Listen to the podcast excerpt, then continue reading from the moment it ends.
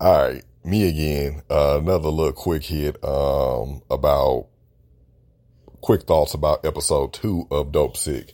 Um, the wall's closing in, man. The wall's closing in. We see that Richard uh, uh, Sackler has basically risen to power. He's like the dawn of like this big pharma uh, situation. But now you have the issue where the drug is out, but we have people, uh, there are users of the drug who are complaining because they like, Hey man, y'all said this was going to last for 12 hours. And yeah, I get that initial hit or whatever. And I'm good and I'm able to go ahead and move like, I, like ain't nothing wrong with me. Like I ain't got, I got zero pain, but it ain't lasting 12 hours. I'm waking up in the middle of the night, like in pain, like the pain comes back full force. Find out that they did do some Puerto Rico trials. Uh, yeah, think of that what you will. They did some Puerto Rico, uh, trials in Puerto Rico on it. I don't think those trials were very, uh, real, but well, whatever.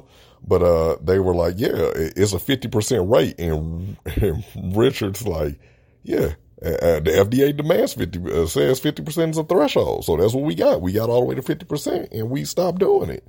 And, you know, we stopped trying to make it better. And the, uh, one of the, I guess not funny, but the weirdest part about how basically this dude is just his, the drug is just his, you know, baby.